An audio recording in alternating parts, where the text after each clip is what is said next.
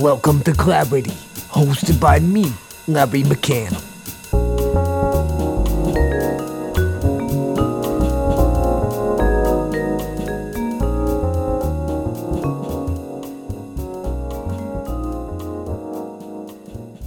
I'm downright giddy. If you haven't heard the news, Les Moonves, the CEO of CBS, was fired. But wait, there's more. Jeff Fager, the former chairman of CBS News, and until very recently, the executive producer of 60 Minutes, was also fired. Both of them faced an onslaught of sexual misconduct allegations, rivaling that of Harvey Weinstein.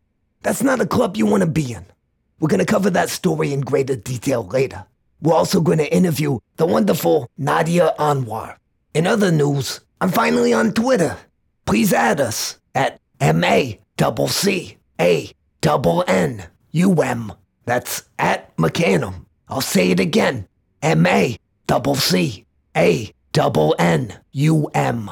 Unfortunately, Clarity Levy is taken by someone who spends an inordinate amount of time on Twitter and Clarity Podcast is taken by some vastly inferior podcast. I wish them the worst. But right now, Will has something he wants to say.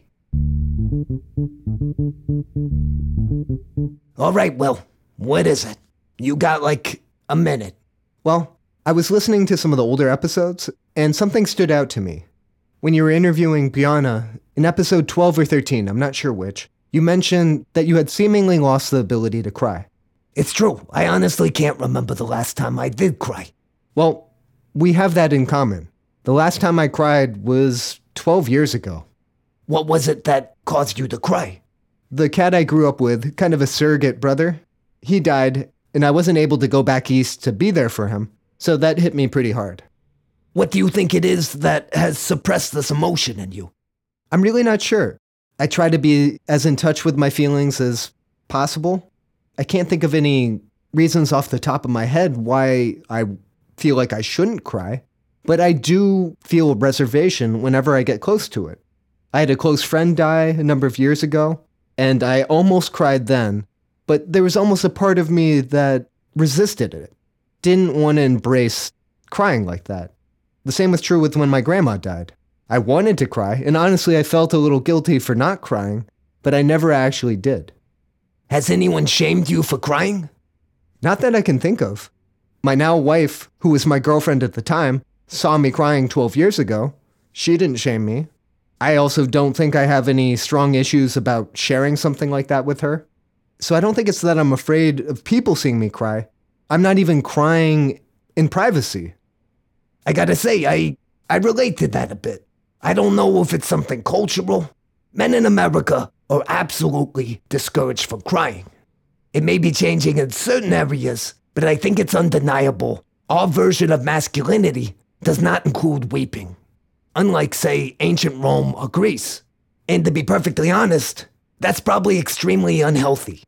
To me, I look at it like maybe you don't want to take out that pancreas or appendix. There may be cases where you do, but I don't think medically we understand how all these things work in concert. And in a similar fashion, crying seems to be as big a part of us as laughter. So when you suppress that side of things, it may have lingering repercussions and possibly might explain my tendency towards anger. That's something that we have in common as well. I really struggle to control my temper. I always have. And you may be right. Maybe there is some kind of connection. Maybe because I'm not releasing emotions through crying, they get bottled up and I have to express them in another way, like lashing out or getting frustrated. Have you ever seen your dad cry? No, I, I don't think I have. I can't think of a single moment where he would have. That might be part of it. Do you think he's cried? I'm pretty sure he has since I've been born. It's just something he's never shown to me.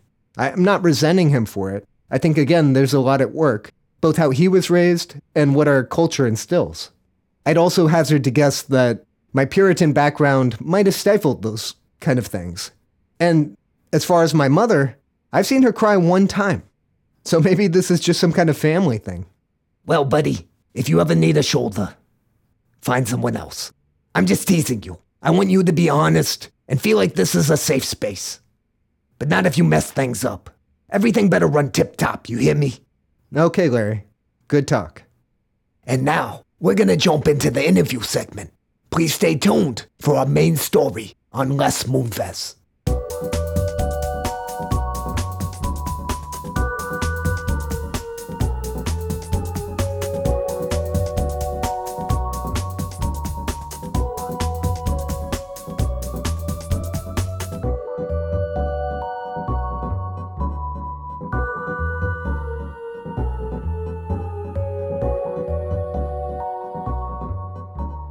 Welcome to Clarity.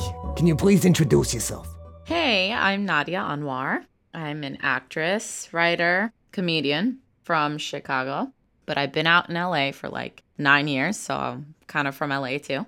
You're checking your notes on this very personal information. No, I'm looking for the notes. Uh, fair enough. Uh, my apologies.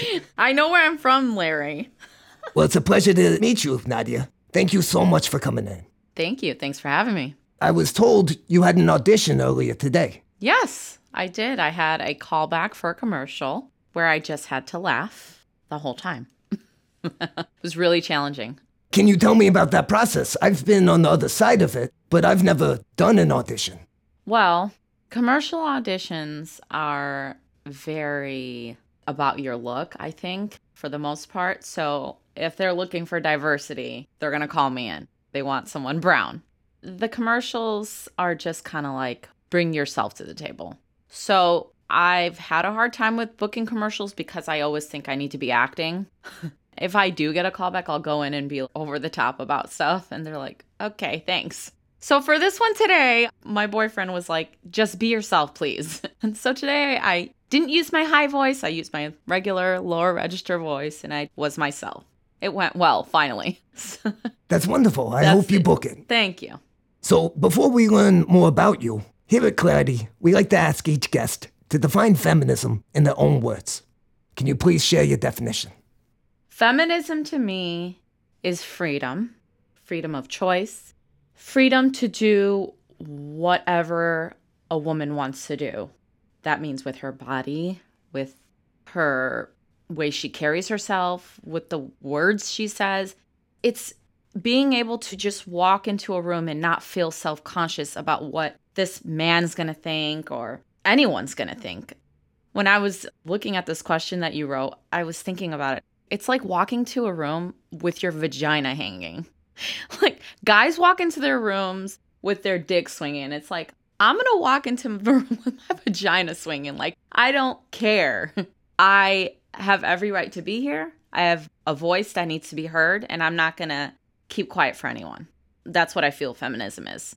It's a vast definition that can be so many things, and there's no right or wrong answer to that question. I feel like some women get on each other for it, and the point is not to get on each other. I think women need to be unified and make sure that we all are expressing love towards each other so that we can take over.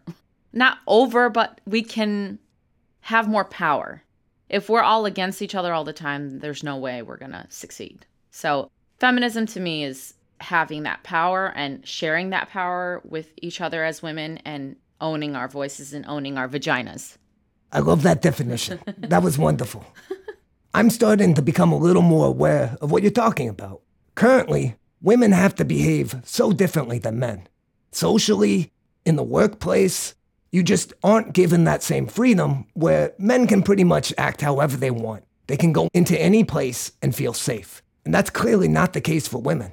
No, no, not at all. It still happens. It's happening all the time. But we're trying to put a lid on it and it's going to take time, I think. But yeah, the more people like you are noticing it, the more men that are noticing it, they're more aware of their surroundings, they're more aware of our feelings. I think that that's important. And it's not just about our feelings, it's about being a human being.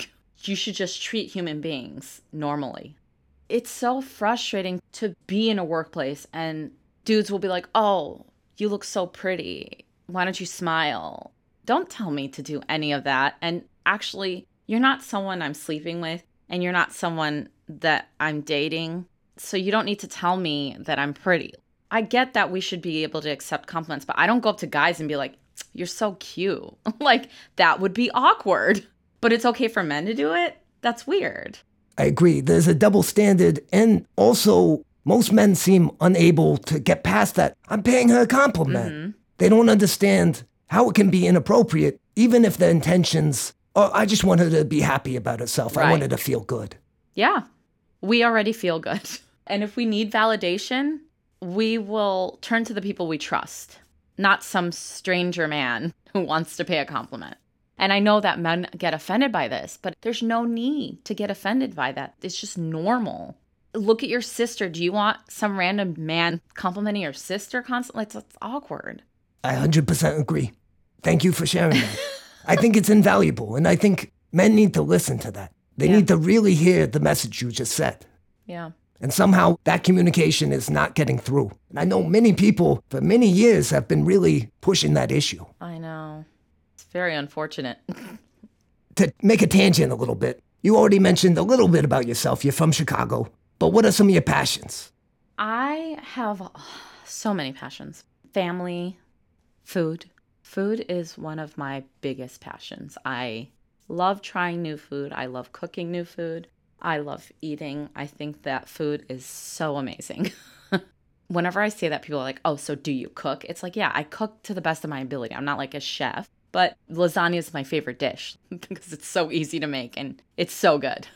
Also, I'm Indian, so I love Indian food. Indian food's my favorite food. I'm not the greatest Indian food cook, but I can cook like chicken korma, and it's really, really good. I just had that last night by Did you? random chance. Awesome. Was it good? It was pretty good. I- I've had better. Okay, okay. If you ever are so generous to share your cooking, Absolutely. I would Absolutely. love to try it. Absolutely. I can definitely bring that over. It's really, really good. It's not easy to mess up. I think you're selling yourself a little short here. Well, if you went in the Indian community, they'd be rolling their eyes right now. They're like, okay, so she can make korma? Congratulations. We set our standards really high. As you should. Yeah. Are there any Indian restaurants you recommend in the Los Angeles area? Yes. It's so weird. When I moved here, I missed Chicago and I missed the food because Chicago has the best food, in my opinion. In LA, I couldn't find the right Indian food place for years. But as of recently, I've been enjoying Indian food more out here than in Chicago. And I know I'm going to get berated for this, but I have been. Crown of India is one of my favorite places on Santa Monica. Annabarg in Los Feliz, very good Indian food. And I have to say, when I went back to Chicago, the Indian food wasn't as good as it was when I went to those two places. So, Chicago, step up your game. You got a little too comfortable. And now your food, I don't want to be rude, but it's a little whitewashed. Devon's this famous Indian street where it's pretty much Little India and Little Pakistan. And one restaurant that is my ultimate favorite, the past two times I've been back there, has been Whack. I'm not going to call it out, but it's the most famous restaurant on Devon, so people know what I'm talking about. We name names here. Feel free to shame whoever you want. I can't I can't shame it because it's so mean and it's part of my culture, so I don't want to be mean, but step up your game. Most famous restaurant on Devon. You know who you are. I gotta say, from the outside in, Chicago is not a city I associate with a vibrant Indian community. Does it have one? Yes, yes. Huge. We have this section, it's Devon. It goes like three miles. It's basically just nothing but brown people. Chicago, like LA, is segregated. So out here, you have your Filipino town, you have your Koreatown, you have Chinatown. Chicago is very similar to that. But there are also a lot of brown people in the suburbs because they're all rich and they're all doctors and they all make a lot of money. So they all live in like the nice parts of Chicago, or I would say Illinois. So, like northern Illinois, there's very many brown people. My mom and I and my sisters, we lived in the city. So that's where I got a little hood in me. But when I went to college, my mom moved to Skokie. But that's really on the cusp of the city still. I don't want to just lump you into categories, but you are an actor. Yes, I'm an actor. Is that something you want to discuss right now, or do you want to talk more about other parts of who you are and your passions? Oh, I don't mind speaking about being an actor. I love talking about that stuff. That's why I'm an actor. That's good to hear. That's reassuring. what got you interested in it in the first place? Oh man, it's loaded, that question. I've been thinking about that a lot too. And I have to say that when I was growing up, I was watching Barney. I was, I don't know, five or six or seven. I don't remember. But I was watching Barney and looking at them. And I think there was maybe an Asian or someone, but I could be wrong. But there was an Asian and probably a black. But it wasn't diverse. And I did not see myself. I don't remember. I could be completely wrong. They could have all been white. I don't remember because it was so long ago. But I do remember watching it and being like, huh, I would love to see myself up there. And what they're doing is so fun. And I just want to be next to Barney. and I want to freaking do what they're doing. And I remember my sister would record all the episodes of Barney, and I would be like, I'm going to do that one day. And my sister was like, okay, well, you can't because you live here and there's no way. And mom would never let you be on TV. And those people, they become crazy because that was an era of childhood stars becoming whack, like Michael Jackson. I don't know if the Olsen twins were there yet, but they were getting there, I feel like. But I was like, no, I want to do that. What got me into acting later on in life, it was, I think I liked being the center of attention because I was the youngest, but also because I would watch TV and not see myself. And I would feel so alone, if that makes sense. When you would watch it, you'd feel like social isolation, legitimately social isolation, because you go to school and there's not that many Indian or Pakistani people. I mean, there was like three of us. You go to parties and you're surrounded by a bunch of Indian and Pakistani people, but they are rich, and I was never rich. And I didn't have my dad. So I was always looked at like, oh, she's a problem. She has problems. Her parents, they got a divorce. They didn't get a divorce, but they were separated. And oh, poor her, poor her. So I always felt isolated in that sense. And I always just wanted to belong somewhere. And so I knew that if I was a famous star, I would feel accepted. In short, the reason I got into acting was because I wanted to see more of us out there and make young brown girls not feel so alone and feel accepted and feel like, oh, okay, if they're watching TV or movies, they're normal. They're not crazy people that only speak an accent. Because guess what? I grew up in America and I don't have an accent. Maybe my mom does, but I don't. So there's a lot of things that got me into acting, but that was a big part of it.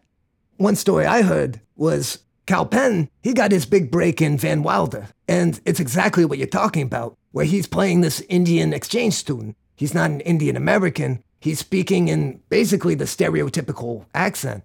And I think he's talked about how that troubled him as well. It's hard because I know that our family has accents and I know that our parents do. And there's nothing wrong with it. I'm not against the accent. It's more of the fact that I grew up around a bunch of American kids and we were all American and we were cast aside from our families because, oh, they're so American. So our families are like, where's your culture? Speak your language. And then you go around your friends and your friends are like, oh, you're so Gandhi because Gandhi was the insult.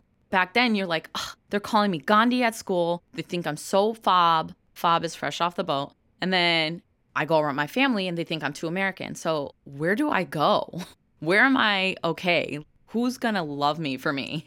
Because my parents made the choice to come out here. My dad was in the military. My mom married him because he was in the military. They met the same day that they got married and they came out here for opportunities.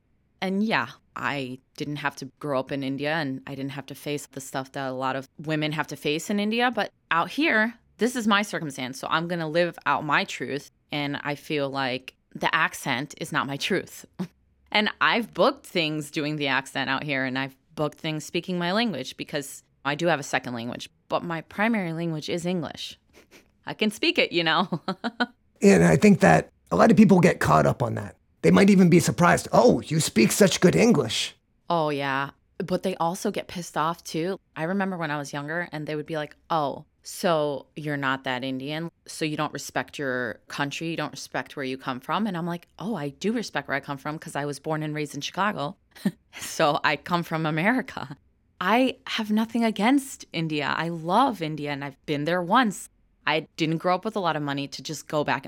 I know a lot of brown girls and brown guys who went back and forth to India every year. My mom's a social worker and she's been scarred by India. She hates India so much she's going to hate me for saying it out loud to people, but she does. She hates it because she went through a lot of trauma in India. So she will never go back. It's been like 33 years. Hence the reason I've never gone back. I've gone back once for a wedding and that was it. I love my culture and I love where my parents are from, but I also love where I'm from. And like you're saying, people are eager to put you into one category. You're both. You're Indian and you're American. Those two don't have to be mutually exclusive. No. I think this younger generation is really seeing that, where we're blending cultures. And that's wonderful. Yeah, because we're all people and we're starting to see that we're all people. Well, God, I'm really divulging a lot of information, but my mom would always say, don't end up with an Indian guy because they're never going to understand you. And I was like, Mom, that's so narrow minded. But a lot of Indian people, they come from very strict backgrounds. And my mom and my family is very liberal. So I do a lot of things that people are like, wow, you don't act Indian. And I'm like, what does that even mean? How can you act Indian? That's so narrow minded. I can be Indian and I can be American and I can wear a crop top or I can go out drinking because I'm living my life and that's what I've been surrounded by and that's what I know. So there's nothing wrong with it. That doesn't make me less than. That doesn't make me less of a person. That should be respected and loved. I agree. And thank you for being so honest and willing to share these things. I truly appreciate it. it actually, I tacked on a question where, again, from the outsider's perspective, I've heard that a lot of Indian families really don't want interracial dating or marriage to happen. Yeah. Like, that may be a stereotype. And to me, it's intriguing that your mother would have the opposite reaction. Well, I think with my mom, she had terrible marriage. My dad was schizophrenic, and they didn't tell her. So, as you can imagine, when you're getting married that same day, and all she's thinking is, I'm going to go to America and I'm going to have the best life. And not knowing that this guy has mental problems. How do you deal with that when you leave and you come to a different country away from your whole family? My mom was the first one to come here because my dad was in the military. Her brother got married that same day, and they just did both my mom and her brother the same day in the same room. Like, so sad, but they just did that whole thing together. She was the first one to come here. So she sponsored all of her sisters and brothers pretty much. One brother is in Canada, and they're so happy, much happier than us in America. Don't call me an American hater because I'm not. I love my country, but let's be honest Canadians, they're a lot happier than us. So she came out here, she sponsored all her sisters, but it took years for that to happen. She was out here by herself, and I don't think my mom ever had a boyfriend. So when her and my dad had problems, I don't think she really knew what to do. And she was all here by herself alone. I don't know.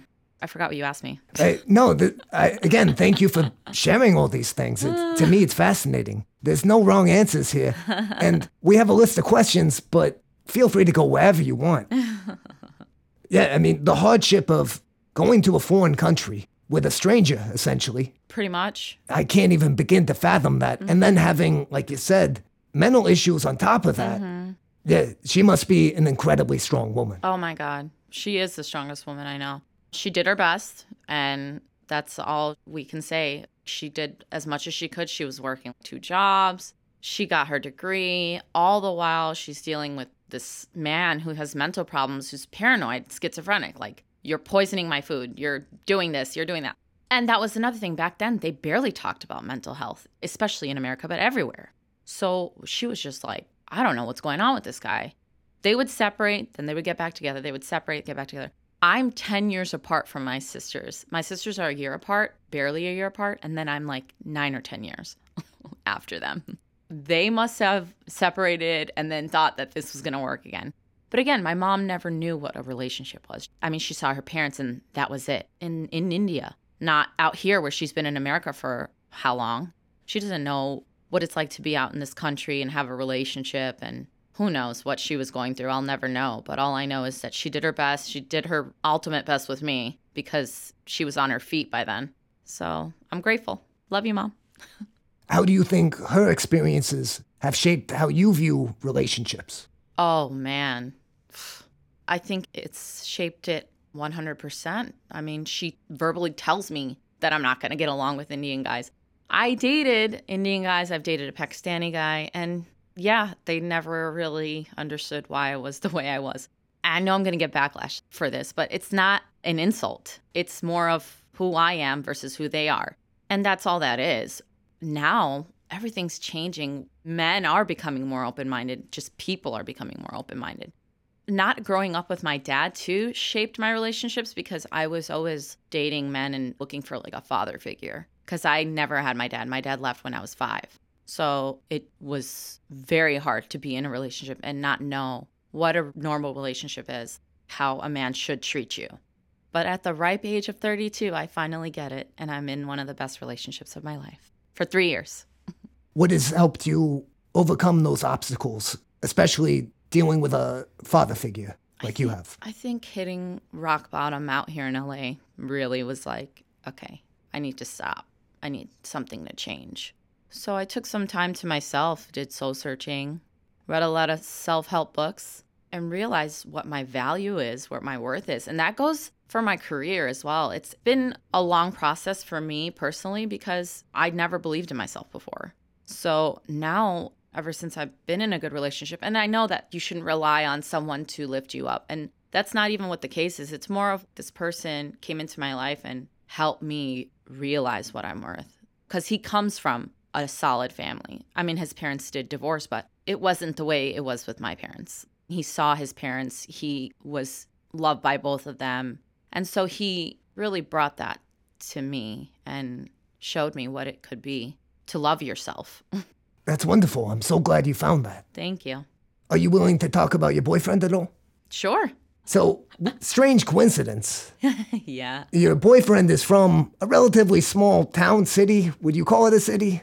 I think it is a city, right? I think Plattsburgh? technically, Yeah. but I mean, let's But be honest here. Tiny, yeah, yeah. Yeah. uh, in that, we'll be generous, city happens to be very close to where Will's mom currently lives. Really? Where does Will's mom live? Just south of that in Westport, New York. Oh my gosh, how interesting. That is great. Yes, he's from Plattsburgh.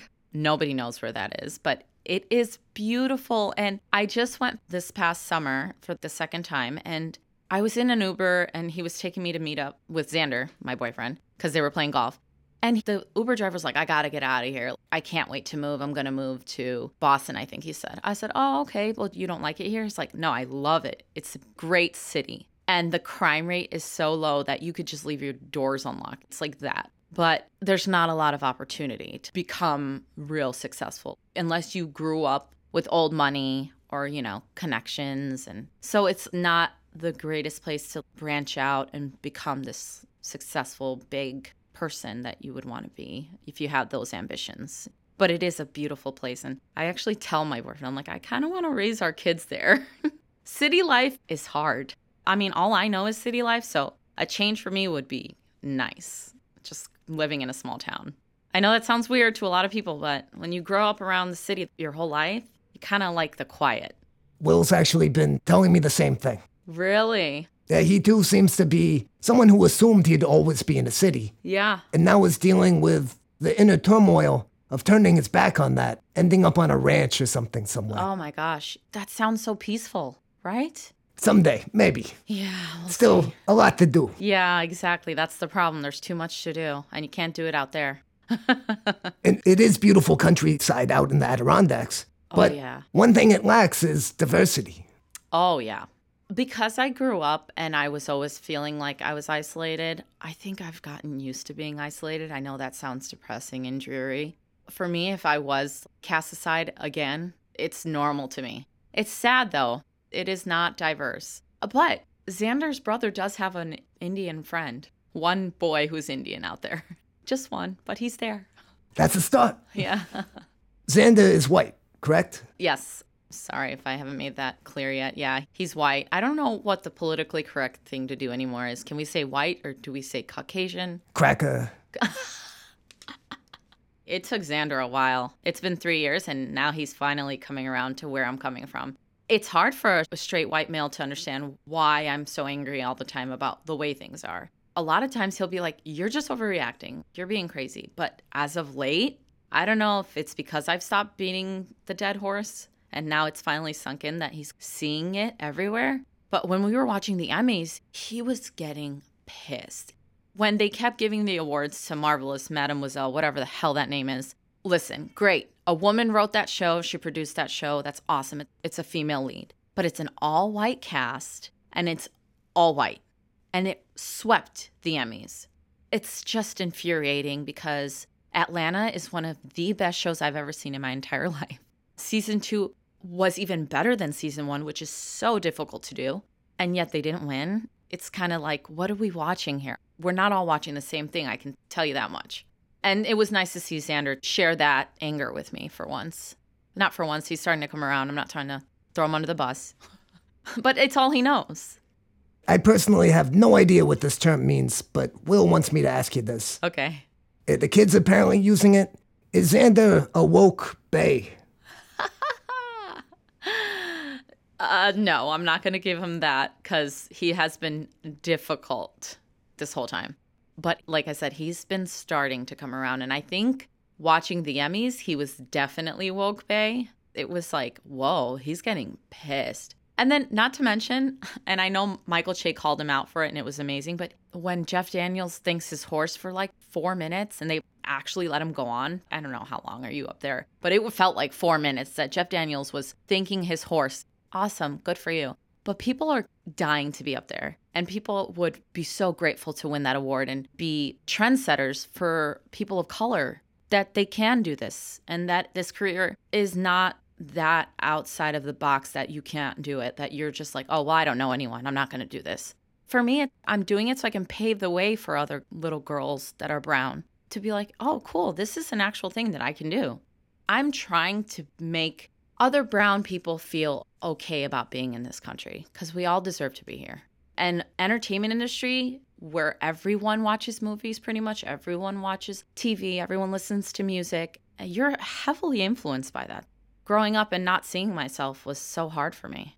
But is Xander a woke bae? He's coming around. I'm not going to give him that title just yet. He has a lot more work to do.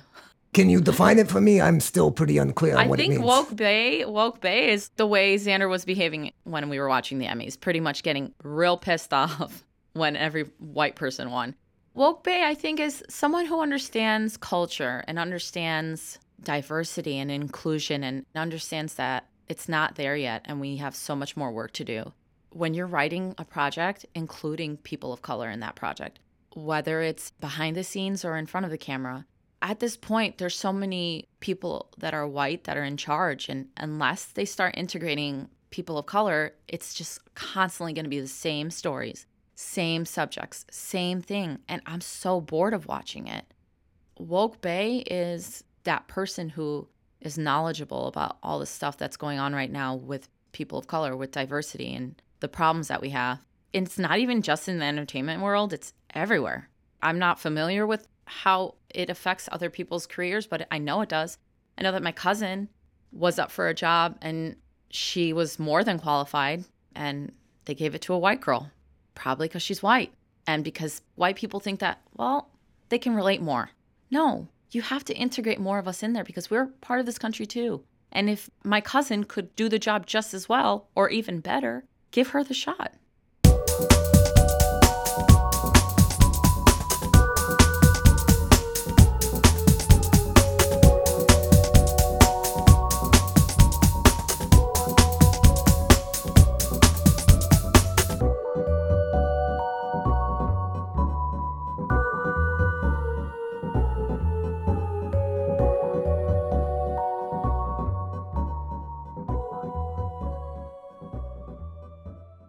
I gotta admit, I'm a little excited right now.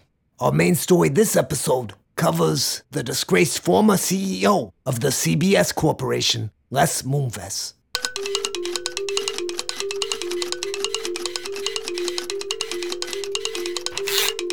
You might be asking, why am I excited about this? Aren't all sorts of horrible details coming to light? Well, that's true. These allegations have led to significant change.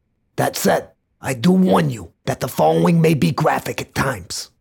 As far as my sources, I'm almost exclusively drawing from two articles by Ronan Farrow, both published in the New Yorker.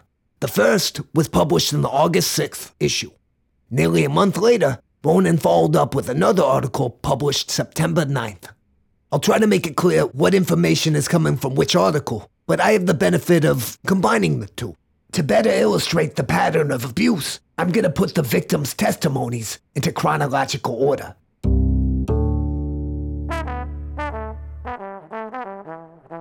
Ronan opens his first article by writing For more than 20 years, Leslie Moonves has been one of the most powerful media executives in America. As the chairman and CEO of CBS Corporation, He oversees shows ranging from 60 Minutes to The Big Bang Theory. Will kind of looks like Sheldon, by the way.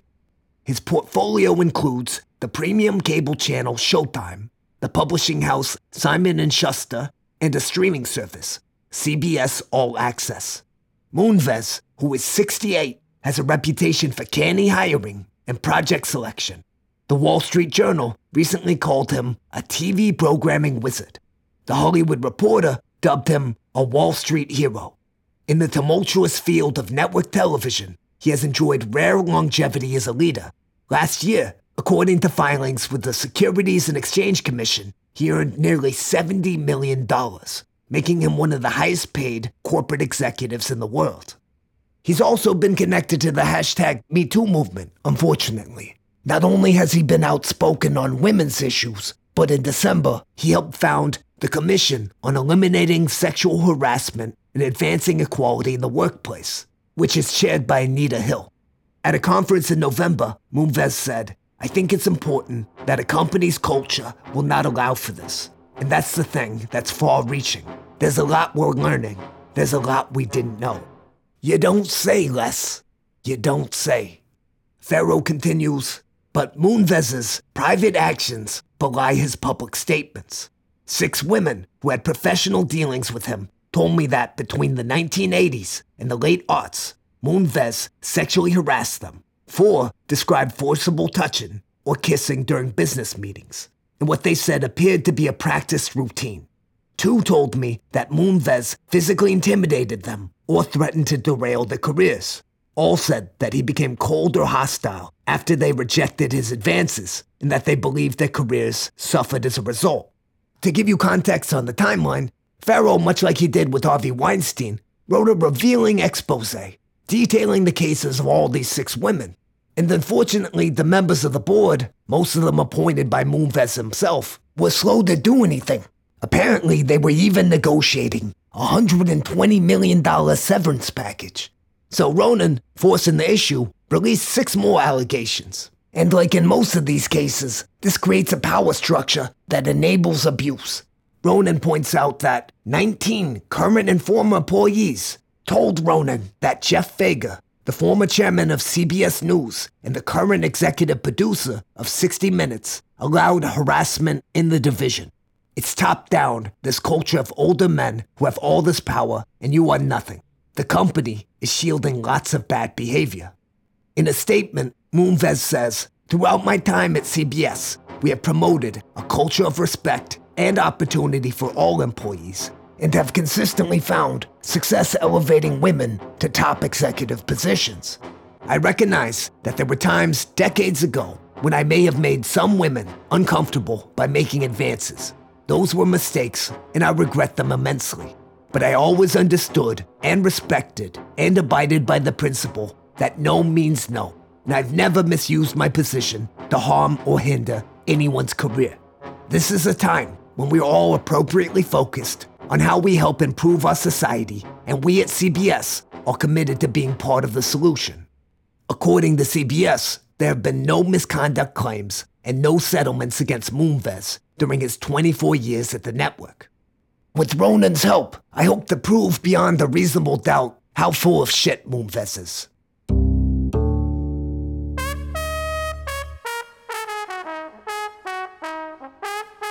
The first testimony is from Dinah Kirgo, who won an Emmy as a writer for The Tracey Ullman Show. She and her sister and producing partner, Julie Kirgo, met with Moonves and others in the early 80s about a television deal. We left the meeting very confident we had an overall deal with Leslie. Kirgo told Farrow. The sisters told their agent to expect an offer from Moonves. Instead, shortly after Kirgo got home, Moonves called her directly. He said, That was a great meeting. Now we have to go out to dinner. Kirgo replied that she and Julie would be happy to have dinner with him. He said, No, just you and me. You're very expensive, and I need to know you're worth it. Kirgo says, I was sort of in shock, and I said, Well, Leslie, I don't think your wife would appreciate us having that kind of dinner. Moonves coldly ended the conversation. Kirgo and her sister never heard from Moonves again. Afterward, Kirgo's agents told her they had received reports that she had a reputation for being difficult to work with. Kirgo reflected upon it by saying, It's very insidious what he did.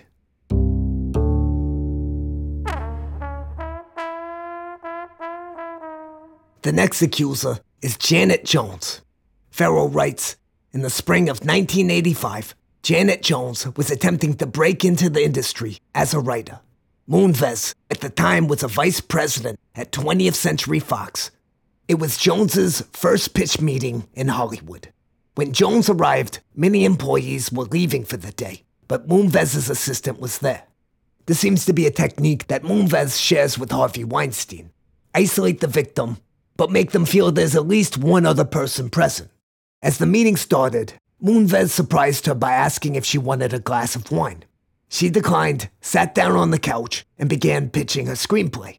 Janet told Farrow. Suddenly, he came around the corner of the table and threw himself on top of me. It was very fast. Moonves began trying to kiss her. Jones said that she struggled and then shoved Moonves away hard, yelling, What do you think you're doing? When Jones got to the door, it was locked. She was terrified. If you don't open this door, she told him, I am going to scream so loud and so long that everyone on the lot is going to come over. Moonves then apparently was able to unlock the door from another part of the room. As Jones fled, she began to get understandably distraught, recognizing it was this well thought out thing. Not long after this horrible meeting, Jones received a call from Moonves's assistant, who said that she had Moonves on the line. My heart went into my feet, Jones recalled. Moonves began shouting at her.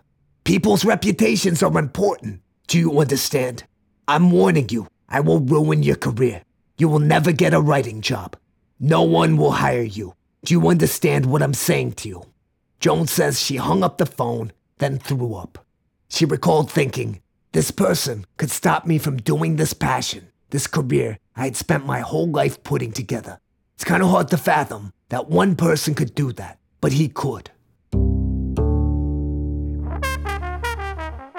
Ronan Farrow writes in the second New Yorker article one of the women with allegations against Moonves, a veteran television executive named Phyllis Golden Gottlieb, filed a criminal complaint late last year with the Los Angeles Police Department accusing Moonves of physically restraining her and forcing her to perform oral sex on him, and of exposing himself to her and violently throwing her against the wall in later incidents. The two worked together in the late 1980s.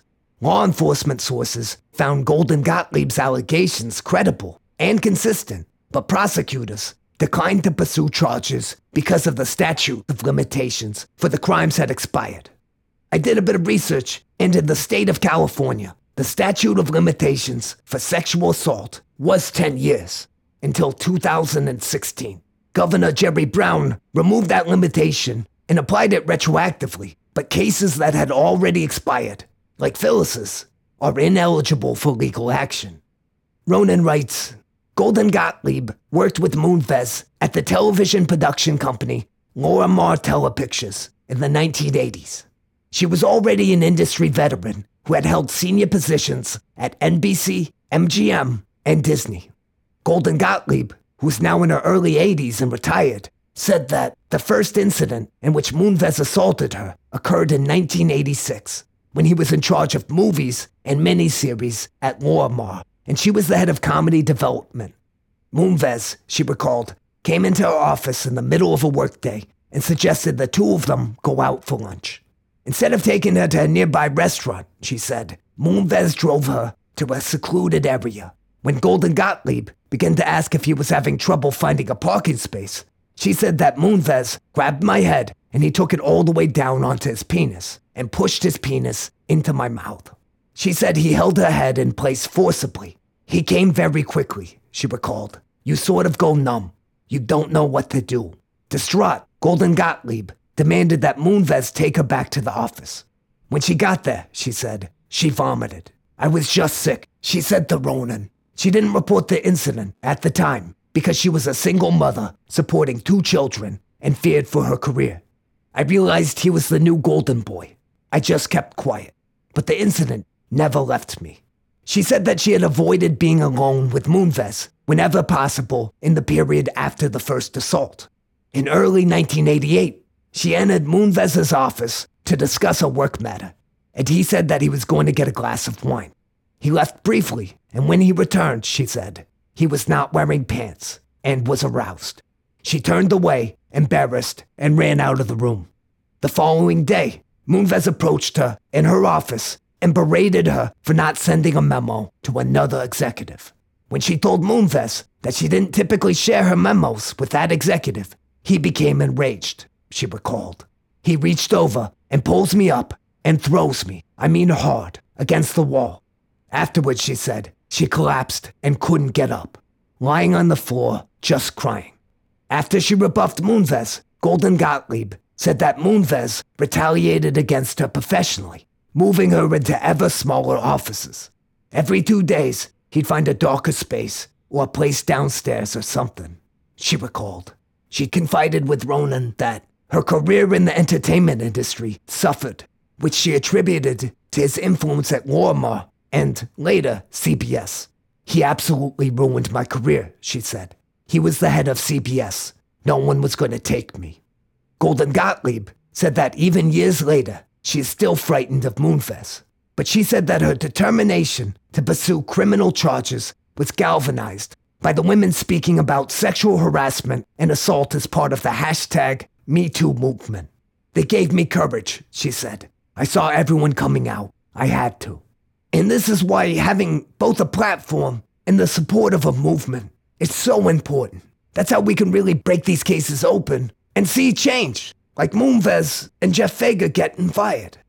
Ronan continues Sources familiar with the CBS board's activities said that Moonves was informed of Golden Gottlieb's complaint to the Los Angeles Police Department in the fall.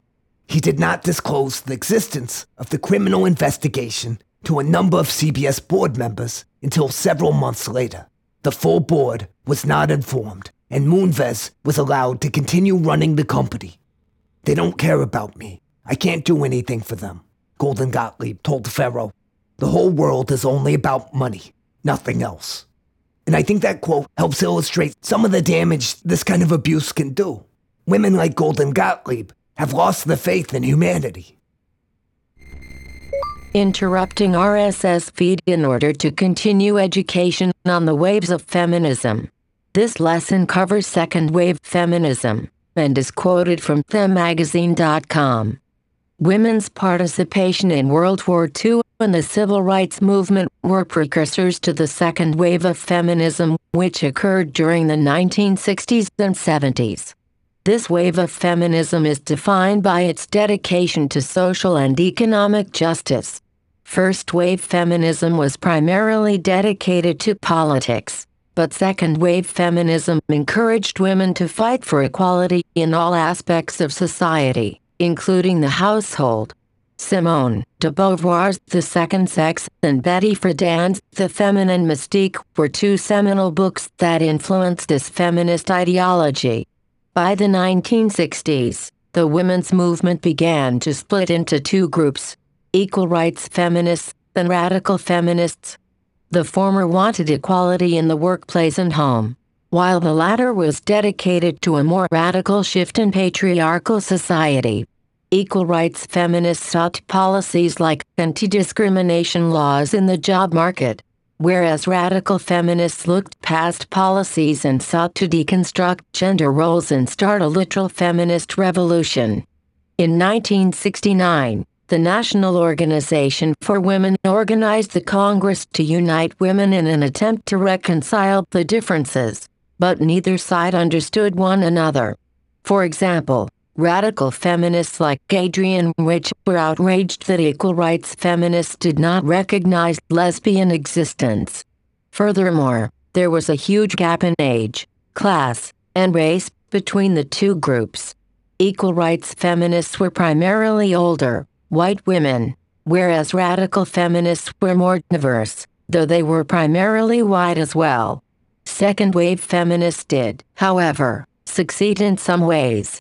A few important wins were the job opportunities created through the Equal Employment Opportunity Commission.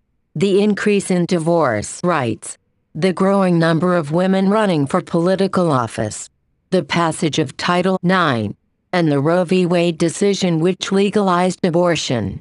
Additionally, second wave feminism led to a change in attitudes about the role of women in society, so they were able to work outside the home and subvert their gender roles.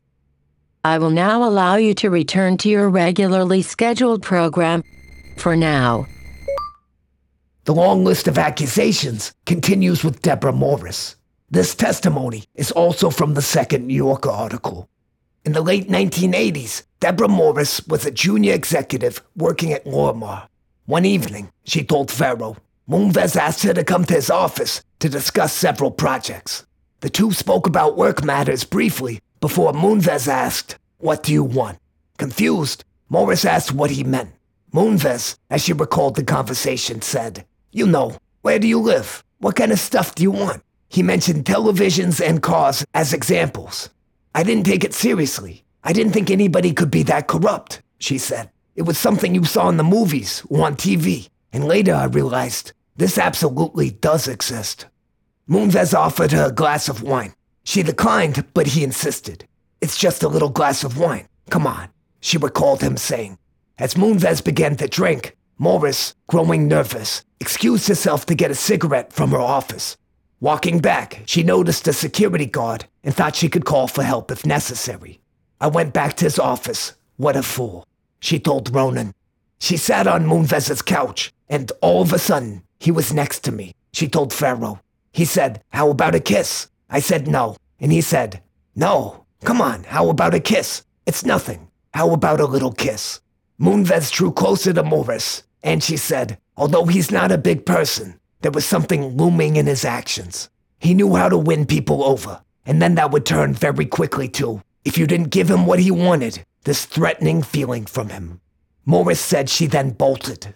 Morris, along with three friends and relatives she confided in at the time, said that Moonves continued his advances over the following months. One night, Morris said, Moonves offered to drive her to her car as they walked out of the office after dark. The two were in his Porsche with Morris in the passenger seat when she said, All of a sudden, he stops the car and grabs me. Holding Morris by both shoulders, Moonves pulled her toward him in what she took to be an attempt to force a kiss.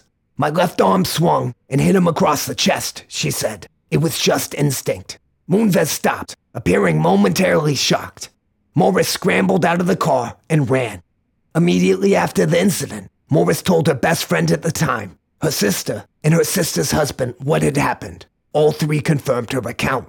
After that encounter, Morris said, Moonves refused to speak to her, and she was frozen out of meetings at Lorimar. I was hung out to dry, she said, and that was pretty much the end of my career. I wasn't going to get a reference. Morris discussed the possibility of filing a formal complaint against Moonves with acquaintances in the company's legal and human resources departments without naming her harasser both discouraged her. Who's gonna believe you? You're no one, she recalled her contact in the legal department saying. Morris added, and these were both women. Morris left the entertainment industry and moved to the Bay Area, later taking jobs in technology and healthcare. Morris said that Moonves's response to last month's allegations of sexual abuse, proclaiming his commitment to the principle of no means no, had frustrated her. She had told Moonves no numerous times, but said he continued his advances. His statement was incredible. Absolutely incredible. It made me sick. She told Ronan. He's cunning, he's calculating, and he's a predator. It's clear by now that much like a serial killer, Moonves has a modus operandi. He isolates women who he has a position of power over, offers them wine, and then sexually assaults them. If they refuse him, he ruins their career. If they acquiesce, he takes that one event as consent for whatever he wants to do in the future. He's truly despicable. The fifth accuser, a prominent actress who played a police officer on a long running CBS program who was too frightened of reprisals to use her name, said that she also attended a business meeting with Moonves that ended in unwanted advances. In 1995, when Moonves became president of CBS Entertainment, the actress called to congratulate him. He said, You should have fucked me when I asked you to. And I said, No shit. They both laughed. Soon afterward, CBS Business Affairs informed the actress that her series deal with CBS was being terminated. She called Moonves and expressed shock. He requested a lunch meeting in his private dining room at the office. She told Farrow, I went in, I thought to make a deal. At the lunch, Moonves told her that he intended to focus on younger talent and that she was too old. Then he said, I've always been so attracted to you. This actor then says, I was so upset. I said, Jesus, Leslie, I'm gonna go. Then when she went to leave, she walked over to give him a kiss on the cheek. Moonves, she said, grabbed her and forcibly kissed her. He shoved his tongue down my throat. I mean, shoved. Appalled, she pushed him away. He had approached me to go to bed with him twice, but he did it politely. But this time, he just stuck his tongue down my throat. As she left, she began to cry. No one had ever done that to me before. I found it sickening. The actress said that she never worked for CBS again. This concludes the first part of our piece on Les Moonves. Next episode, we'll hear seven more testimonies of allegations that took place during the 90s and early aughts. But right now, let's hear from our sponsor.